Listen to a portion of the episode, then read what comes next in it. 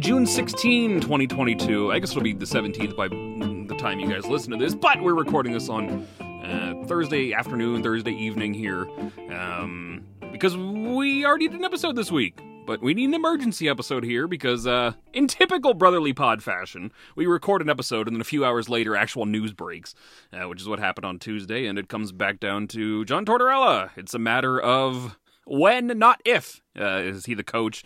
Sounds like that news could break as early as tomorrow.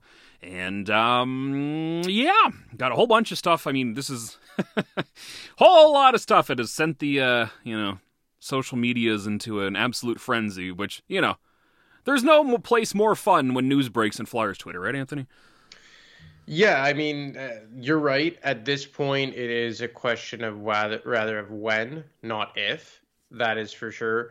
And I think it's more about the details along the way that are coming out. Obviously, Anthony Sanfilippo had a report yesterday that was relatively scathing in terms of the Flyers management and upper management and ownership and how they're working together.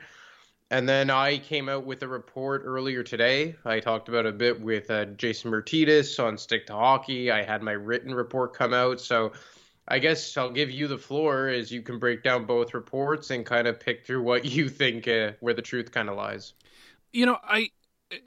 Sanfilippo was a friend of the show. He's been on multiple times, and I think he's typically pretty spot on with what he you know puts out there and i'm sure at the time that you know what he heard was real but you know when you hear the things of like they hired the outside agency, which again, I, I, I would believe that. But the fact that you know they hired Tortorella above the head of Chuck Fletcher without consulting him or without his full you know complacency. I, I thought that was strange from the get go because if that was the case, that would have been the second time in six months that Dave Scott ultimately pulled the trigger on some kind of coaching decision, right? He was the one that ultimately deemed uh, AV get fired by Dawn, you know, in, in December, and this one would have been over his head. I th- thought that sounded weird. And, you know, the way I kind of interpreted that was it sounded like Fletcher may have had you know, he, he may have had other uh, cooks in the kitchen, irons in the fire, whatever you want expression you want to use. You know, maybe he was trying to, uh, you know, wheel and deal with Trotz, and then that one ultimately fell through on Tuesday, which led to the uh, John Tortorella. So he may have just been more preoccupied with trying to land him, whereas the organization decided that it was Tortorella.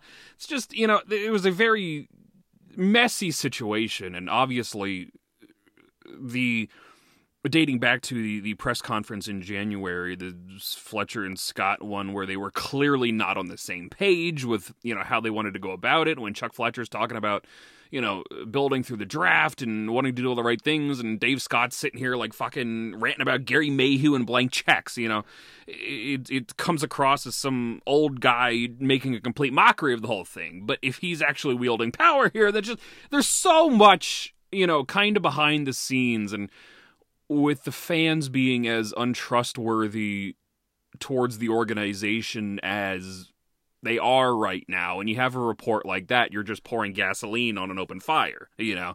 And again nothing against him. I'm sure what he heard at the time was legitimate and you know reading the tea leaves here i'm sure there was probably some inner turmoil within all of this but uh, you know you put out your report today and i guess i'll let you break down uh, you know your your side of the story here but i just at the time i thought it was interesting and, and maybe overblown but you know it really does kind of show just how fragile the fan base is, the organization is, the you know tensions within the organization, the tensions between the fans of the organization. That you know a, a couple rumors, be they true or not, can really just kind of uh, shake things up into a complete frenzy right now. Yeah, and like, look, once I'm done here, feel free to like tell me if you think parts of my report are BS too. Like, I'm not sensitive to this. Sure. You know, we're we're all objective, and you haven't pulled punches before, so I trust you will. but the thing is, is like the the part about this is, and like like I spoke to Sanfilippo today. Like, he's a friend of a show. We're very tight. You like we've done how many shows? The three of us. Quite a few.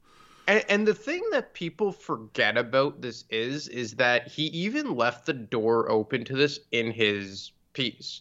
And he even referenced in his piece that this is very common practice for sports franchises to utilize consulting firms.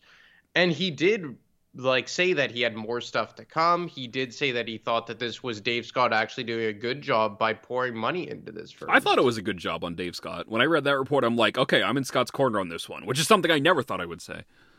Well, well, that's it. And the thing is, is like, look, I spoke to people both in hockey ops and on the business side here because I wanted to find out if, let's say, was it business side versus hockey ops, like Anthony Sanfilippo had kind of suggested, and there was the other account that kind of suggested that even further, how he said Fletcher wasn't happy.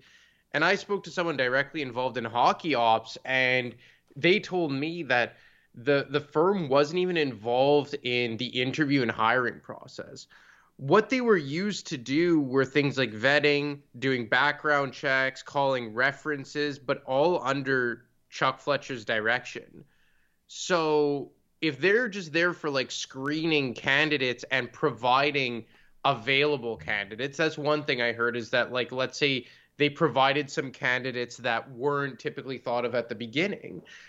And I don't see how that's a bad thing because, as one person said to me, is that the Flyers are already paying AV money not to coach here, and they're dealing with big name coaches. Like obviously, Sanfilippo had the report that they offered Barry Trotz seven million dollars, which I didn't even bother asking about because I wouldn't be surprised if that was the case. And I was told about a month ago that they felt that they could outbid everyone.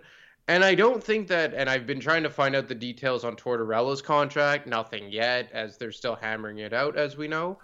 But, you know, they're dealing, they're not dealing with rinky dink coaches here. Like any coach that they were going to hire, whether it had been Cassidy or DeBoer or Tortorella or mostly Trotz, was going to cost them a lot of money. And they hired this exterior firm. So, like, look, we're not, you know, guys who are going to pump Dave Scott's tires all the time, but he promised his or he fulfilled his promise by providing Chuck Fletcher a blank check, not just in the way of getting any coach he wanted, but also giving him all the resource that was resources that were made available to him. And I, I don't believe that, you know, Chuck Fletcher was like taped to a chair and like forced by like the hand of Dave Scott to like sign the contract while yeah. Tortorella was like cackling at the other like it's like you know, I just I don't and like look for as much as like we've criticized Dave Scott being like a sports like leading a sports franchise and all that, like he's been around corporations long enough. I think he was a very successful uh, businessman uh, for a cable company. If that was it, I don't know if it was Comcast. He was the head of what. Comcast, yes. Yeah, so like, and even like I'll flip it to you, Dan. Like, obviously we're not Dave Scott's biggest fans. Like, but can't don't you find it a bit far fetched that like that's the operation he would want to be leading? Yeah, and that's kind of the thing at the time we're reading this, and I'm like, hmm, you're making these decisions completely either over the head of Fletcher or you know against his wishes. And as you alluded to, he's tied in a chair using his hand to sign. It's like that, that's that's the mental imagery that I got, you know, whilst reading that, and it was just like, I don't think that's the case here, and I, I'm sure there's different directions, and you know, Dave Scott being the president and chairman, whatever the fuck his official title is, he has to be worried about the profits. Like, and, and this is something that I've been talking about the last little while here, in just uh, the theories going on to the off season of whether they rebuild or they retool or you know uh, aggressive they bring in DeBrincat, whatever. Like, this is a guy who's hemorrhaging fucking money because nobody's buying tickets, right? Like, he needs to do everything in his power to start pumping money back into this franchise. And a lot of that comes down to spending $7 million on Trotz, which, as far as a coaching contract goes, is fucking bonkers. Okay. $7 million is insane. You know, it, it, it's it was never ultimately when it comes to Trotz, you know, it was always his decision at the end of the day. You could give the guy fucking ten million dollars, but if he didn't, you know, if he if he wanted to go to Winnipeg or had a different opportunity in Detroit or just didn't feel as though he had a, a future with the Flyers beyond the coach, you know, it, it was his decision to make, and that was always kind of the the the thing. But yeah, I, I, I think Scott and listen, like if this was like 2003 and there was no salary cap, I would love to see what Dave Scott could do because I feel like this guy's just batshit crazy. I'm gonna go out there and acquire all the big stars and pay them all ten million dollars each. But you know, you really can't do that anymore. And I think that's where you need a guy like Fletcher, who's a little more understanding of the current um, climate of the NHL, to kind of steer him down to you know Main Street here. But at the same time, like I, I, I do think Scott knows what's up here, and it's because he's part of the team that's eating all these financial problems because the fucking Flyers suck. You know, so I, I do believe that his intentions are good right now. It just comes back down to, you know, what's happening versus what's not. And when all this stuff gets released to the public, these little kind of breadcrumbs from whether it be media members or the team itself or, or however these rumors Uh, about, you know, the fans are so rabid right now that any of this stuff's going to happen. But the front office, like, I guarantee is not nearly as black and white as people like to think it is. You know, there's a lot happening here. I'm sure Scott and Fletcher are, you know, meeting regularly. And it's just, there's so much more than the black and white you know appeal that it has to to the fans and when things again like the report yesterday gets so worked up get everybody so worked up it's just like whew, you know it can get out of hand real quick but yeah I, I think in this case dave scott did a good job and like, look, like I have my criticisms of this as well. Like, I I could see maybe you have too many cooks in the kitchen. You know, sure. we know that it was headed by Fletcher. You know that right behind him were Briere and Brent Flahr. Then you had, you know, Holmgren and Clark, who were used more as soundboards than anything, but were very. I had favor. people yesterday that try and tell me they were convinced Clark and Holmgren were the ones that made the decision here. Yeah, the Flyers Illuminati, yeah. for sure. so like you have Clark and Holmgren as the senior advisors who we know like Tortorella, and then you had the firm. And then I was told today that Dave Scott was very involved in recent days, like actually at the skate zone in Voorhees when he's typically at the Wells Fargo Center in Philadelphia. So I mean, if that was if I had one criticism, maybe it's like that you had too many guys in there giving their opinions.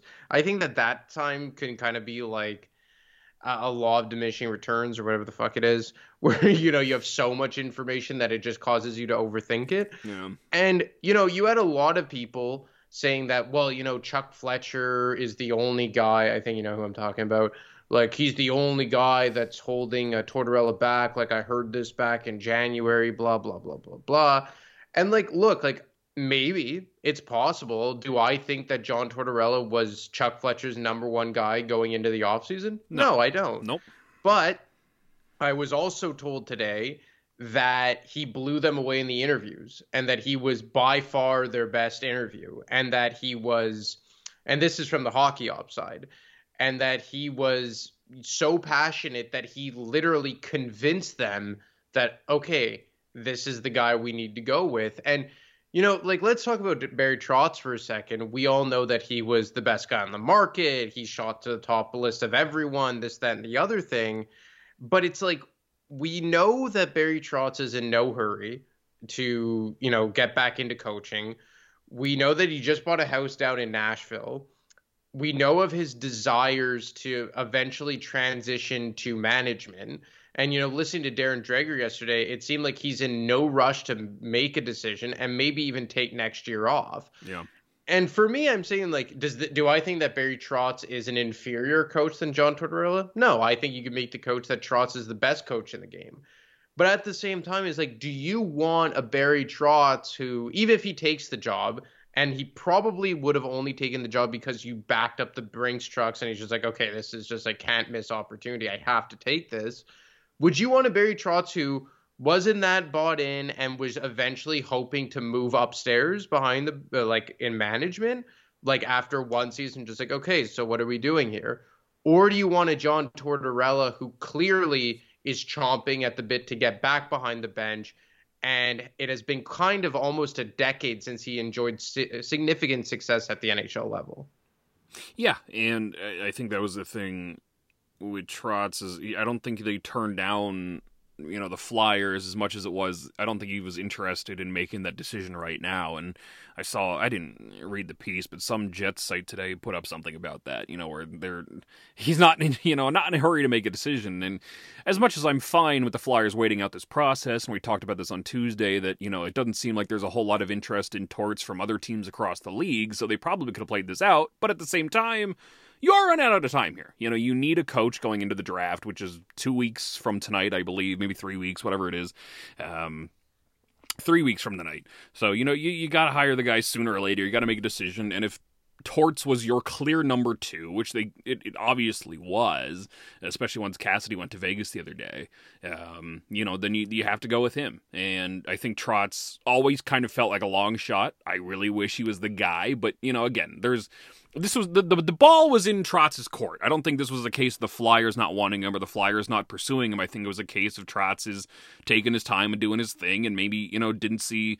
I mean, if you're turning down seven million dollars to be the richest coach in fucking you know NHL history, like you know, there's clearly probably more going into his into his decision there. So it was always kind of a long shot to get Trotz, and unfortunately they missed out on the guy. I would have fucking loved it if he was here, but at the same time, you know, they clearly liked uh, torts. I, I don't I don't not think this was a case of we missed out on one guy, so we're gonna panic sign the other. Like I, am pretty sure they uh, you know they want him here, and uh, which is good. You know I'm not overly concerned about his coaching abilities. I am kind of concerned about how much power he's got because if he ultimately puts the ixnay on acquiring somebody fun like Alex DeBrincat, okay, I'm gonna be a little upset in a few months. But for you know for the time being, I'm I'm ready to accept this new chapter. They clearly needed a veteran coach. Is the one thing that I was talking about since the very beginning of this process was going the veteran route versus a new guy. All these people, he's a dinosaur. You know, it's like, what the fuck were they going to do? Let's sign this guy who's in the tier two Finnish league right now. You know, it's just, you, you were not in a position for new blood. You knew it was going to be a veteran guy. And I'm pretty sure Tortorella has been you know, basically name dropped throughout this entire process dating back to the very beginning. Like he always seemed to be the guy, and it just depended on what Trotz ultimately wanted to do, and, and that's what happened. Now they have uh, Tortorella, and uh, again, not officially signed, um, but I'm sure by the time most of you listen to this, uh, he probably will be. Yeah, I would agree. So I would agree as well.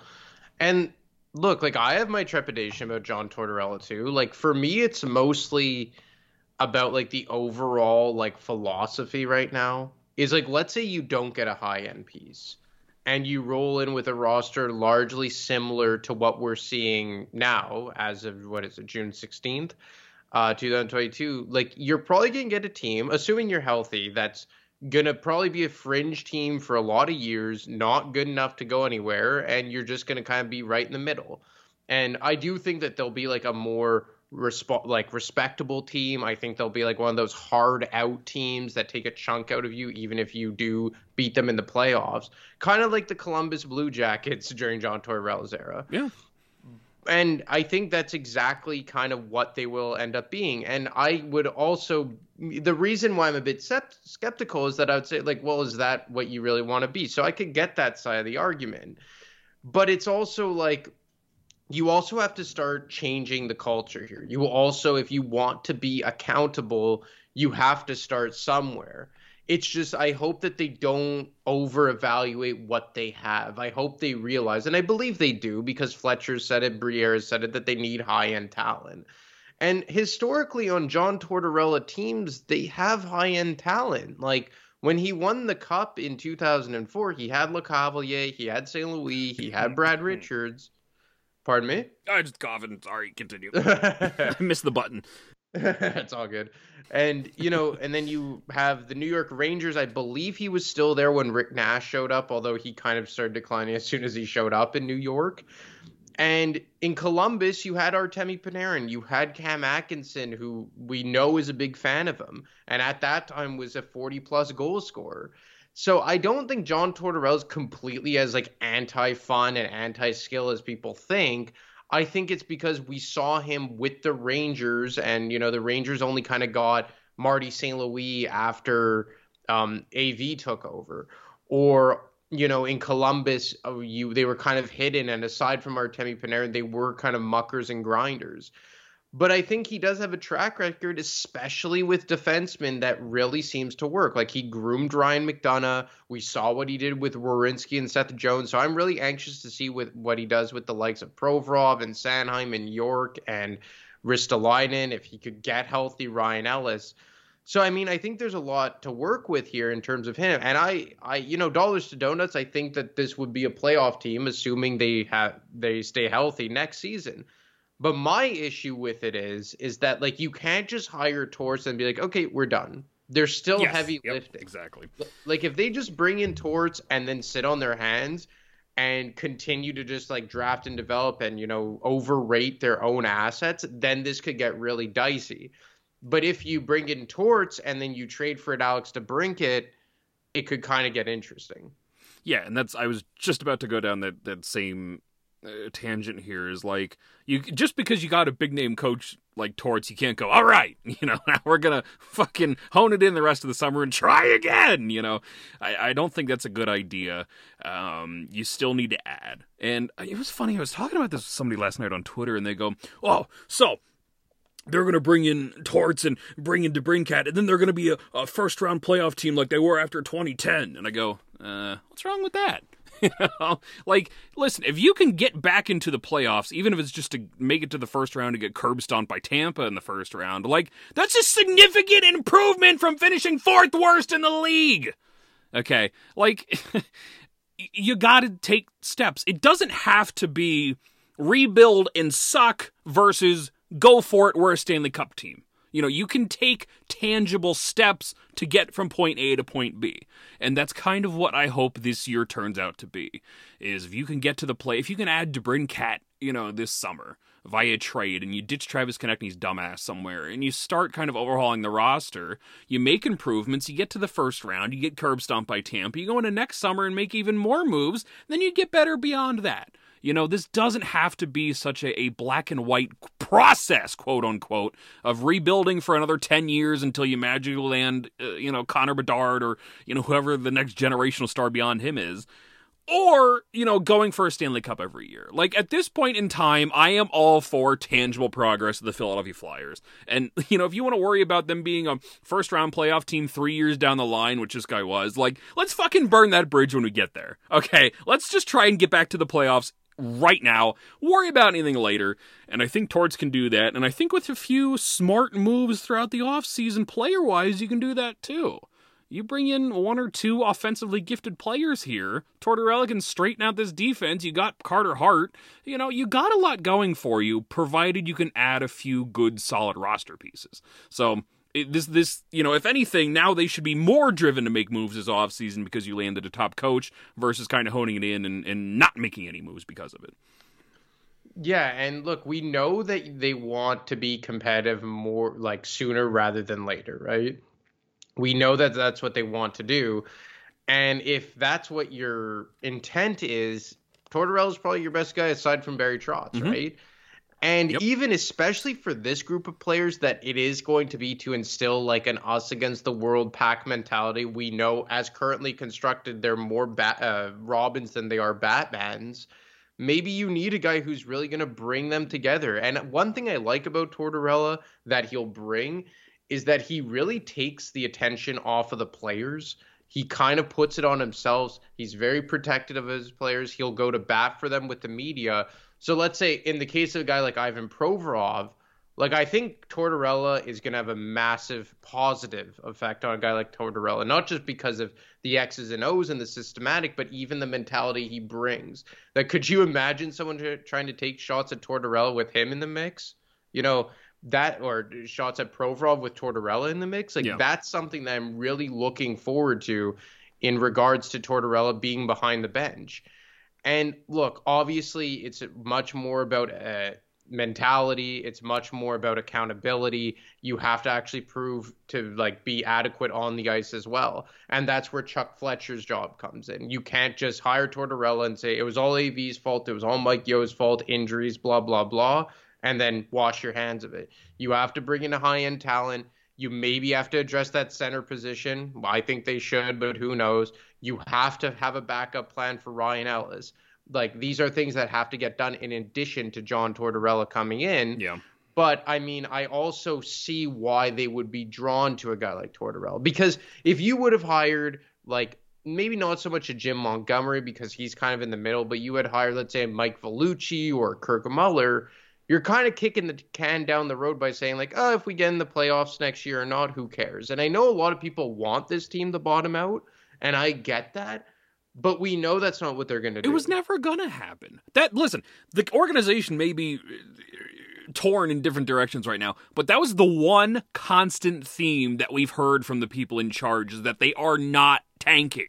We're not rebuilding. We're not doing that. Chuck Fletcher hinted at it. Dave Scott flat out said it. And even Danny Briere basically said it as well. They're going to take their L this year. They're going to go into the draft and do good with the picks and then, you know, whatever. I forget what the exact phrase it was, but you know, we're going to take advantage of a bad season or whatever the exact phrasing was. Like, they were always going to try and get better next year. Listen, if you had a choice between trying to salvage this team or trying to rebuild, you know, for a long term sustained success, rebuilding is probably the way to go. But after eight years of sucking and the organization in financial fucking ruin because nobody's buying tickets to the games anymore because you guys aren't supportive as you say you are about a rebuild, you got to do something. And you got to start adding these people and you got to start having success next year. You know, this is a very desperate team for success. So the organization was never going to rebuild. That was never a path that was going to be uh, be a possibility. So it's just a, I just I don't know. We can't hire Torts because he's going to win too many games. You know, I just hear that. It's like, what the fuck kind of mentality is that? Or the Buffalo Sabres these days with that kind of thought process. But like for you, would you have because we talked about it more last season? I think it was 2021, the the COVID shortened season that we talked about it. But like, has your mentality changed at all from let's say wanting a rebuild to now? I I still think it's the right way to go if you want the success. However, just because we still haven't gotten to the actual off-season portion, I'm very optimistic right now.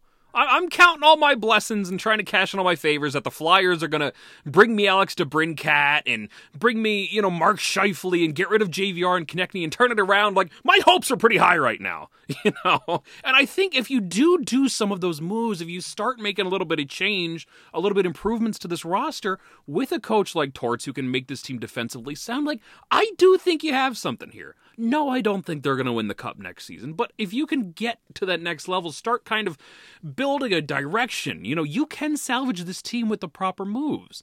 You know, maybe a rebuild's the way to go, but it was never in the cards, and it's why I never put a whole lot of stock into it in the first place. You know, is it the right way? Yeah, probably. But, you know, you can't sell anybody off. You got all these fucking washed up veterans signed to disgusting contracts. You know, just getting out of JVR's one year deal is going to be impossible this summer. You know, so a, a true, proper teardown. This is not like it was in 2014 when you had Wayne Simmonds and Couturier and Voracek and Giroux who were all in their primes and all on great contracts and all on this. It's not like that you know, you you're just stuck financially. And yes, you're still gonna have to work around this, but it's much easier to build now than it is to tear down for draft picks. So, because I also think that people don't realize that, like, I. I don't think they're going to mortgage the future just to go all in this season. I think that they're just tr- because you look at some of the players that they have like let's say you're including Sanheim and Provorov and Konecny, who are still what 25 or 26 years 25, old. 26, yeah. You have some decent young players who are already on the roster in guys like York and Farabee. You have a guy like Morgan Frost and Owen Tippett who like they've kind of taken the long path, but let's say they're on the roster again next year. Like Noah Cates, I think is going to be a full time NHLer. Bobby Brink, I think will start in the AHL, but is close. You have Allison, who, if he could stay healthy by some grace of God, who's young as well, but almost an AHLer. Tyson Foerster, Igor Zamula, Ronnie Attard got a cup of coffee, coffee in the NHL. You have Ivan Fedotov coming over. Carter Hart's still young.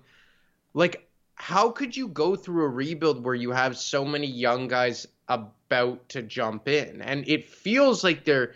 I think the Flyers are just missing a a bolster down the middle, a really high end talent piece, and just staying healthy. Like, let's say you add an Alex DeBrincat, you add a half decent third line center, or Morgan Frost takes a massive step, and you have health on the blue line. Is this not a decent team? I mean, if you're working under the assumption that Couturier and Ellis are back, I mean, that alone is going to be a big jump start, you know, just to get it going. If you have a full season of a healthy Kevin Hayes and Atkinson can stay healthy, you know, he obviously trickled off at the end of last season uh, with some injuries, but I mean, just especially from the defensive side, if you can get a full season out of Ellis or at least three quarters of a season out of Ellis, That alone is huge. You know, now whether they do or not is obviously going to be the big story. But if you're working under the assumption that everyone's going to be healthy, like yeah, this is you. You have a good foundation here. You know that that's something that uh, Seidel talked about when he was on the show. You know, they are missing a couple big names, both in their prospect pool and on the main roster, but this isn't nothing. You know, you're you're not as bereft of talent as as you like to think you are.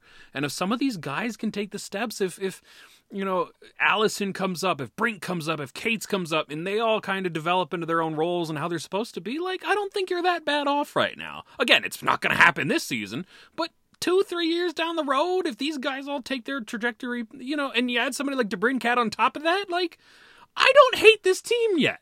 Now we'll have to see what they look mm-hmm. like on the ice and whether or not you know the injuries you know do subside.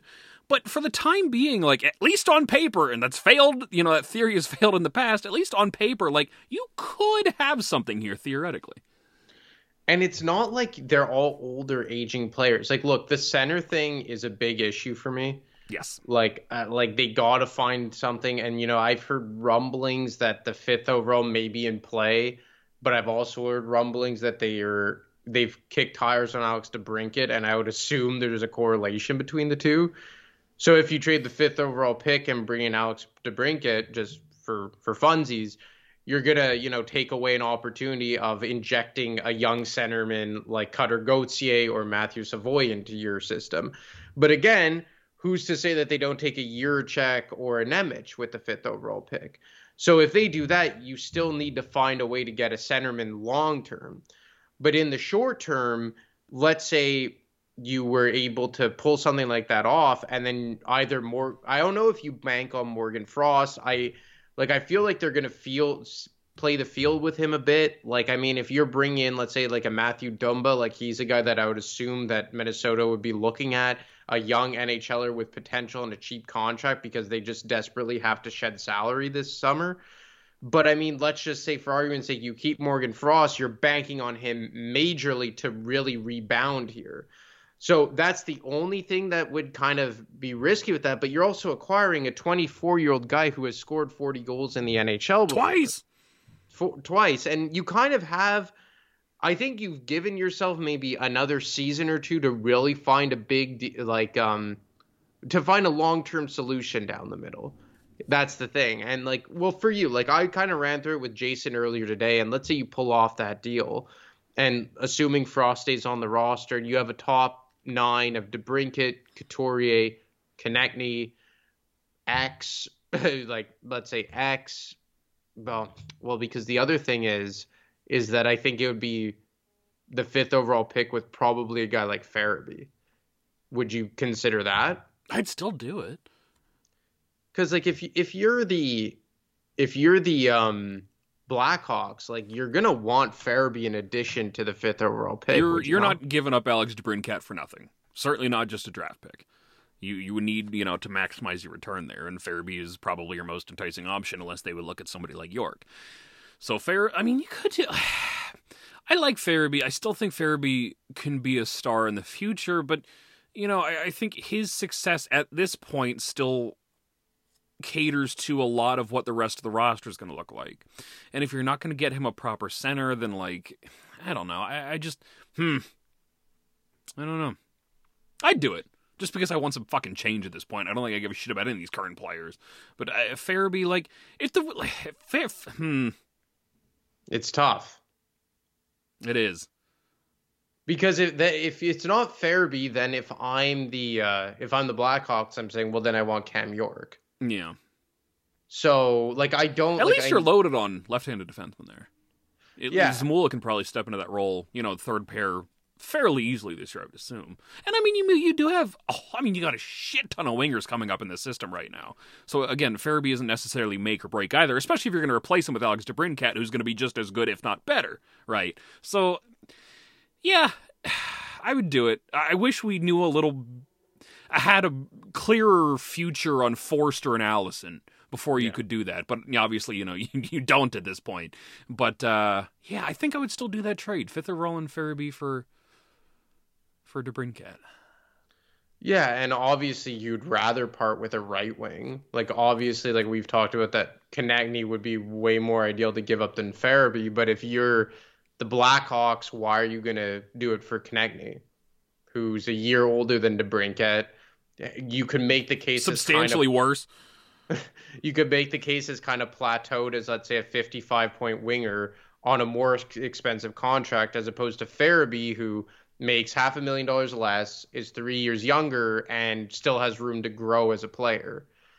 So obviously, like I would not want to trade Joel Farabee. It's just like I'm thinking of it from the perspective of the Blackhawks. Can you imagine the meltdown if they trade Farabee and the fifth overall pick for Alex? Oh, oh, oh I can't wait. Oh, it would be a disaster. Oh, it's gonna be legendary. A legendary day on Flyers Twitter it, it would be really bad. that's for sure. Because like kind of like the deal that I cooked up in my head is like fifth overall pick, Joel Farabee, and then JVR as the cap dump. I'd do it. If you can work in Dylan Strome in that case too, I'd be fine with that.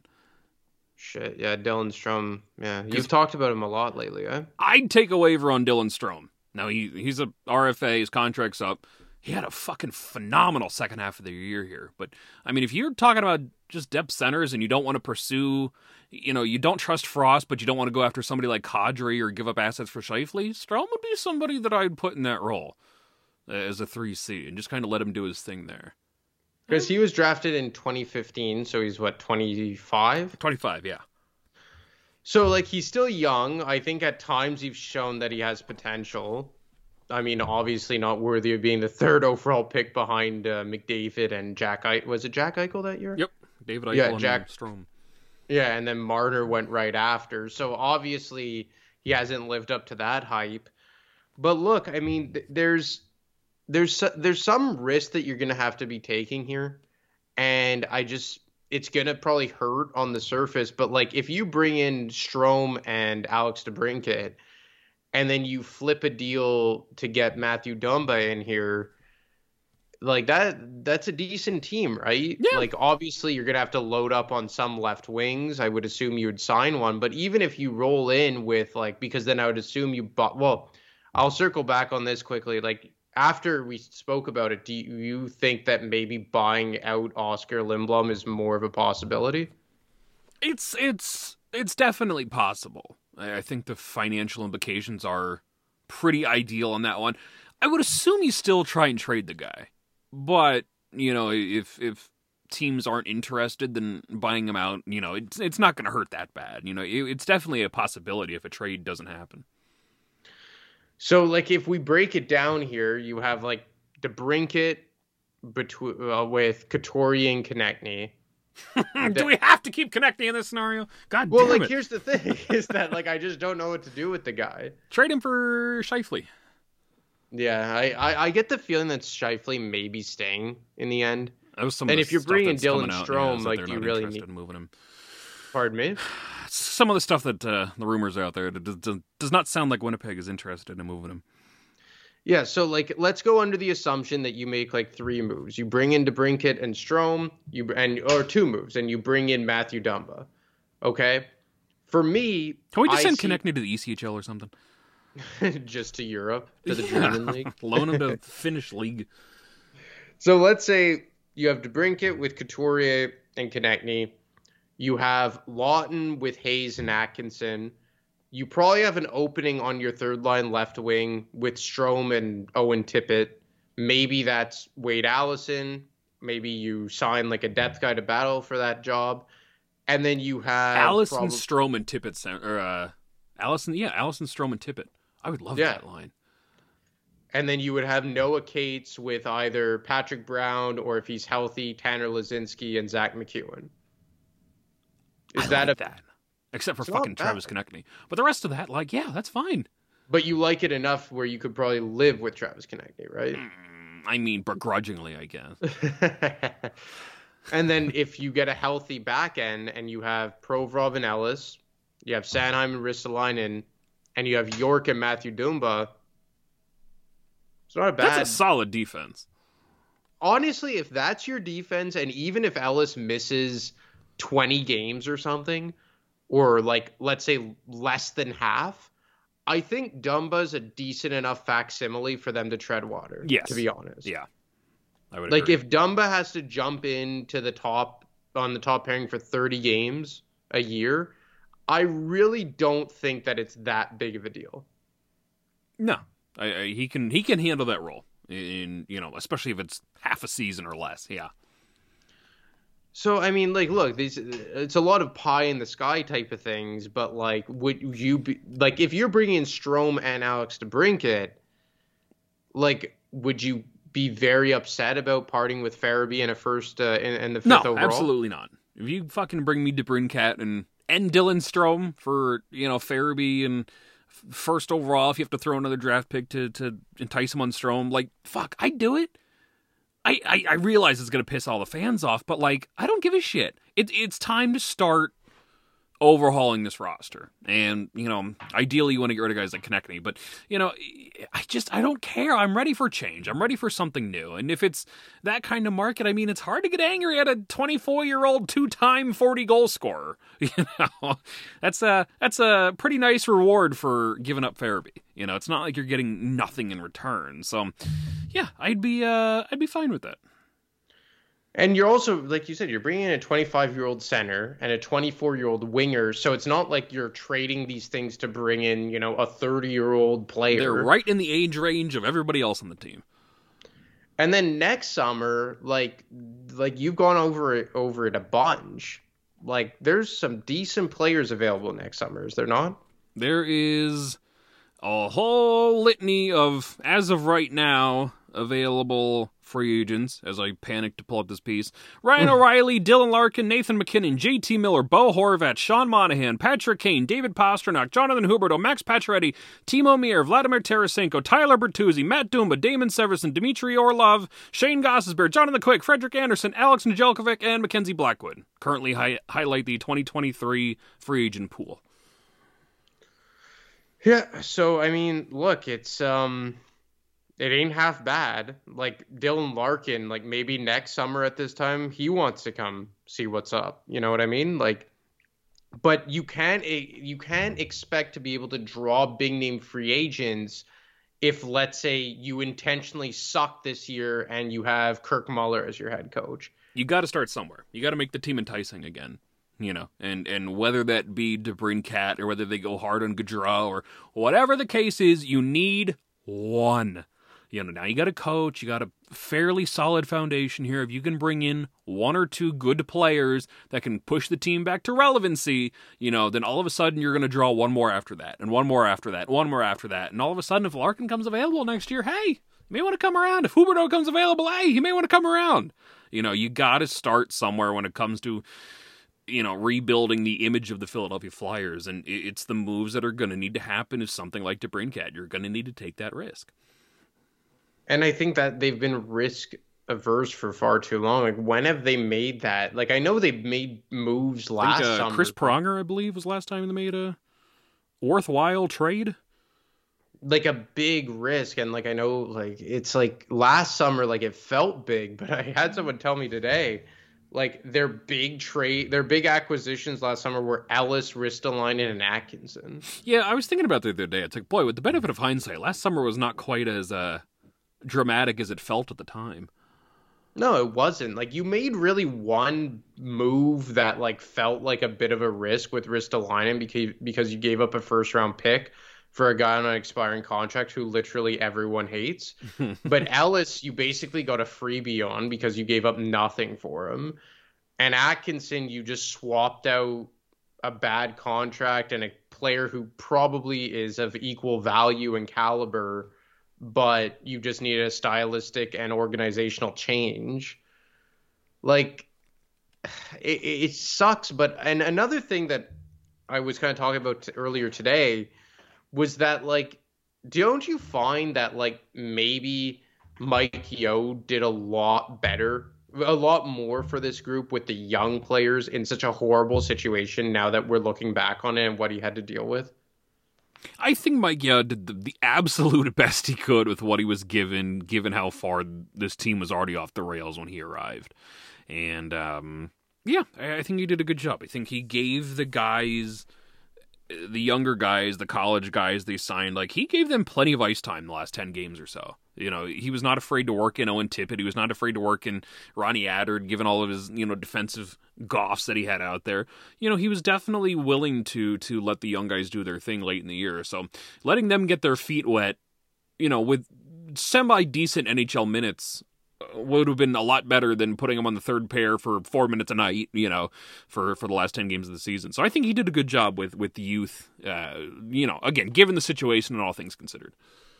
And even in regards to Morgan Frost, where everyone was like turning on him, like he kind of played like the bad cop with Morgan Frost, but in the end, like Morgan Frost looked good at the like post trade deadline. Like he actually looked like he was playing well and at center to boot. So like I mean, last year to me, obviously because of the expectations going in and the moves that they made in the summer, like it was a colossal failure.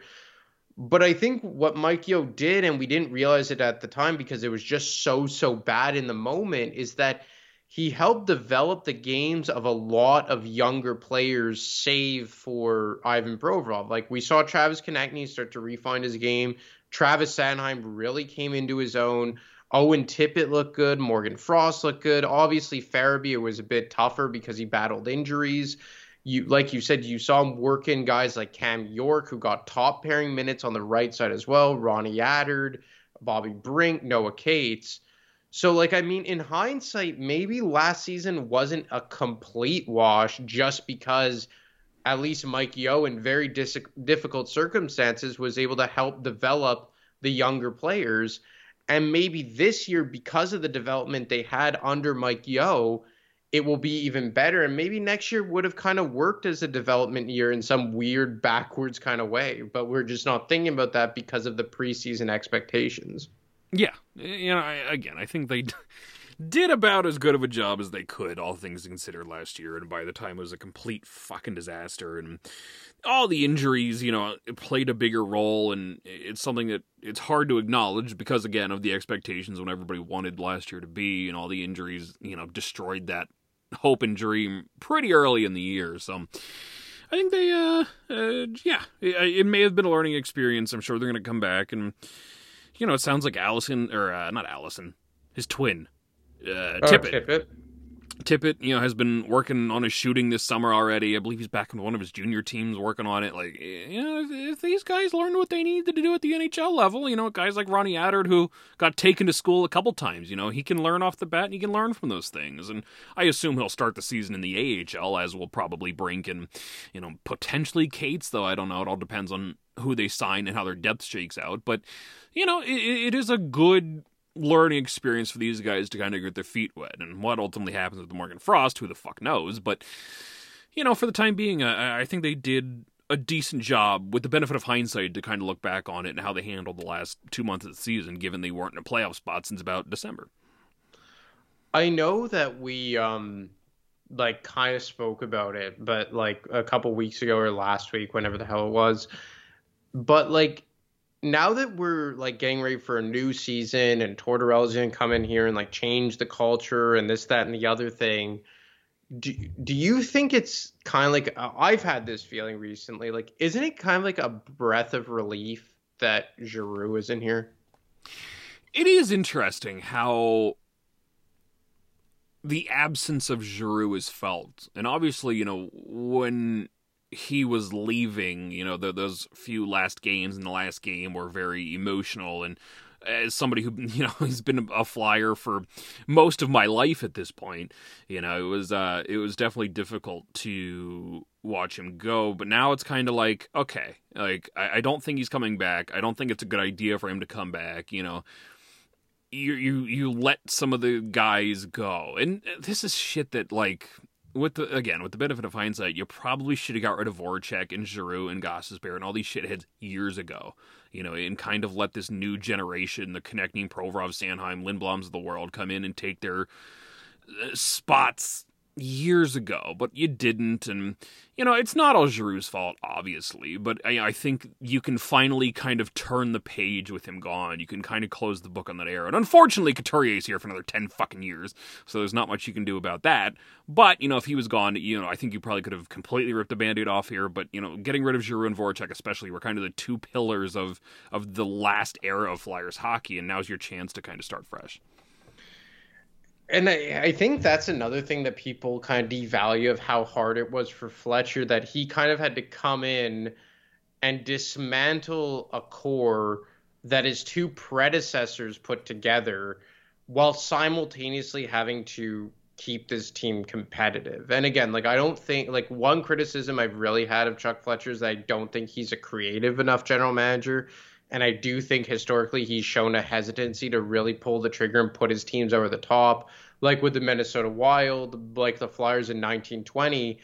But I also think, like, how hard must it have been to come in here and be tasked with first trying to make it work with this group of players, then two, dismantle this group of players, but also trying to keep the team competitive throughout it. Like, usually when you rip apart a core like to this extent, as we've seen kind of over the last number of seasons with Ghosts going and Voracek going and Giroux going, that you would assume that it would kind of be like a full teardown or at least close to it where you would have a season or two of leeway yet every single season he's been tasked with also getting back into the playoffs.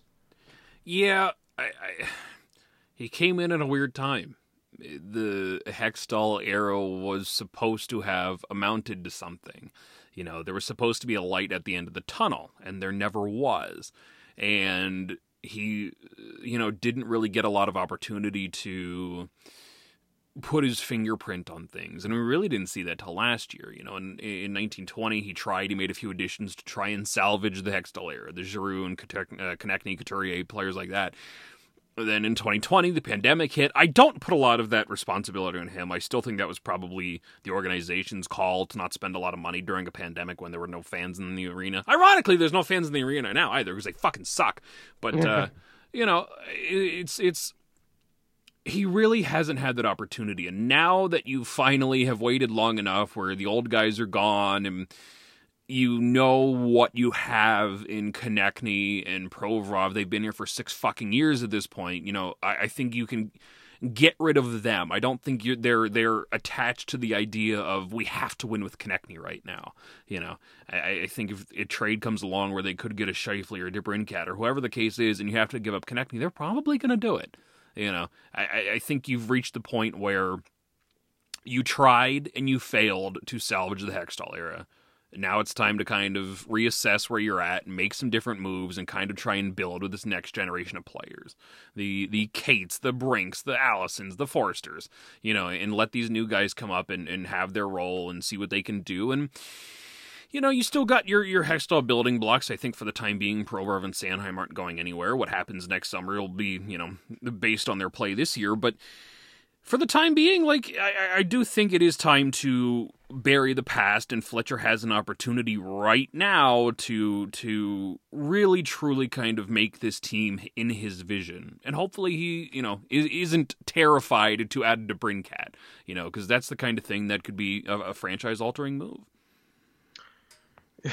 Yeah, he has a big opportunity here, and like as much as we've, I guess, criticized Dave Scott, and look, I'm not painting him as God's gift to ownership, but I mean, I think that at least during this process, he's shown that he's providing everything that a GM could possibly ask for. You know, like, and I, I, I just I don't see how. And look, I like we broke down like the reports from yesterday of San Sanfilippo earlier in the show like I could see how people would kind of try and misconstrue that into oh he doesn't tr- like trust his his team. He's trying to overshadow. He's trying to micromanage. But it's like aren't you like if you look at it kind of realistically like why would you pay guys? And I know Comcast has deep pockets and we like to assume that Comcast will just piss money away just to be evil doers. But I mean like Which why would are. you yeah, exactly.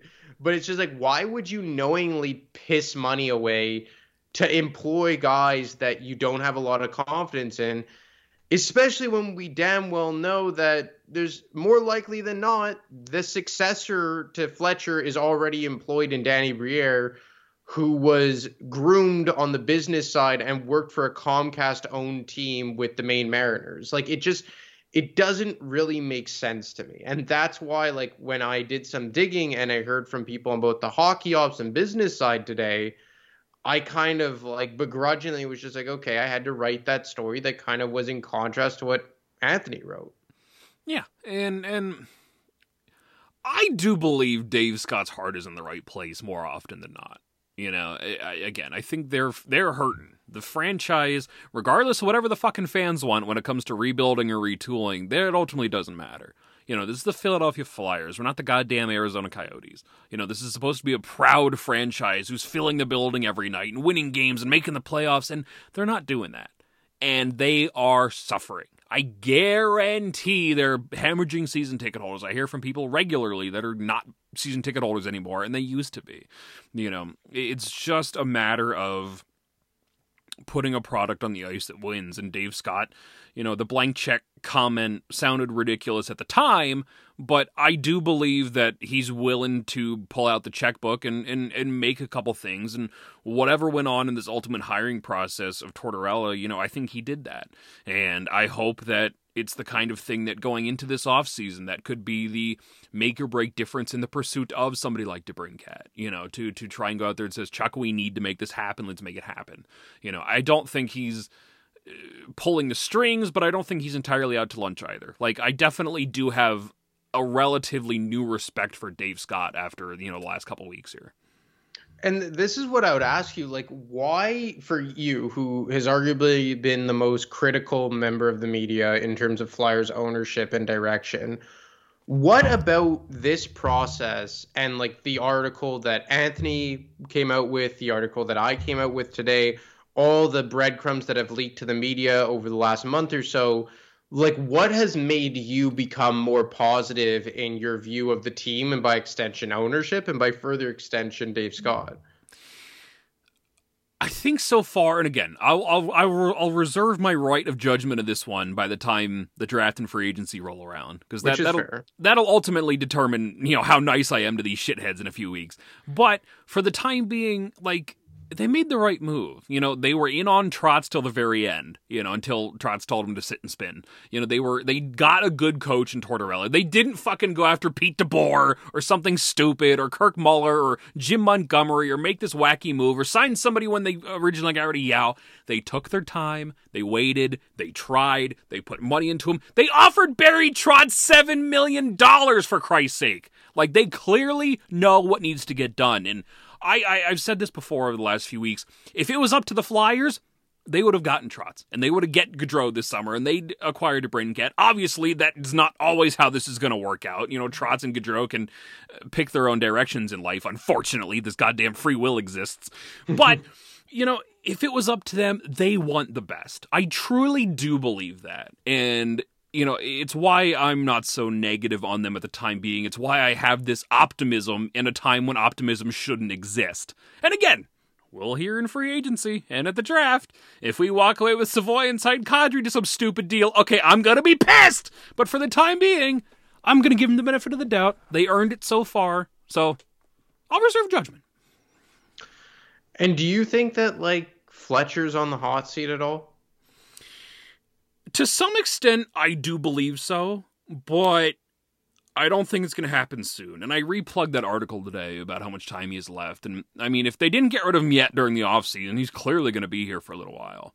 And if you're giving the guy the offseason, the draft, and the free agencies and making trades and all this, I don't think you're the- theoretically you're not going to be so hairpin to fire him in November if shit doesn't work out but you know, I think it all just um, is a matter of when they deem Briere to be ready more than anything. Um, and what you know whether Fletcher goes entirely or whether he gets promoted quote unquote to the president role the Paul Holmgren thing you know I don't know I think that ultimately depends but I would assume there's some pressure on him to have success this summer how much and how quick I think is probably TBD yeah that's fair for sure. Like, I mean, at this point, it's like you said, it's kind of like in a wait and see process. Yeah, it, you know, maybe. I mean, theoretically, you know, they really haven't been afraid to fire anybody at random points over the last few years, especially with this fucking AV bullshit. You know, so maybe his job isn't as safe if they don't pull, succeed well this year, especially if they have a big summer. But uh, you know, it just from a you know rational thinking perspective, it doesn't make a whole lot of sense to get rid of him immediately in November by American Thanksgiving if you're giving him the offseason to have the swing. If they didn't have that much trust in him, you think they would have gotten rid of him by now, right? And then just promoted Brie Briere or went after whoever in the interim. So I would assume he's here for at least another year. Well, it seems like Tortorella got four years and Weeks is saying four by four, so. All right. Which I think is fair. It's about right. Do you think he lives out all four years? Um, uh, I would probably say at least three of them. He'll get. Uh, my official prediction was December fourteenth. By the time everybody turns on him, so. Oh yeah, people will turn on him. I just think that we know that it's going to be. I just hope they know it's an investment. That's the thing. Flyers hiring HC John Tortorella in the neighborhood of four by four deal, four years, four million dollars. Uh, Bruce Cassidy was in the neighborhood of five year, four and a half million dollar deal. So there you go. I guess it's still not officially official yet, but will be in the next, you know, 24, 36 hours, it sounds like. Fucking Christ, man. Like, Kevin Weekes is a savage with breaking news, eh? Darren Dreger. NHL sources say something is going down in Montreal. Trade! The Canadiens have been opened to moving Petry, and they would re-examine moving Weber's contract. I believe it's the latter. Trade call. So apparently Montreal is moving Shea Weber's contract potentially. Shit. Hmm. Probably to Minnesota to, to try and make sure that organization can ice fucking the right amount of players this year. That fourteen and a half million dollars locked up in uh, the buyouts. Yeah. Hmm. we can finally get Shea Weber. Ten years later. Still salty about that. I know. Imagine. Everything would have been different.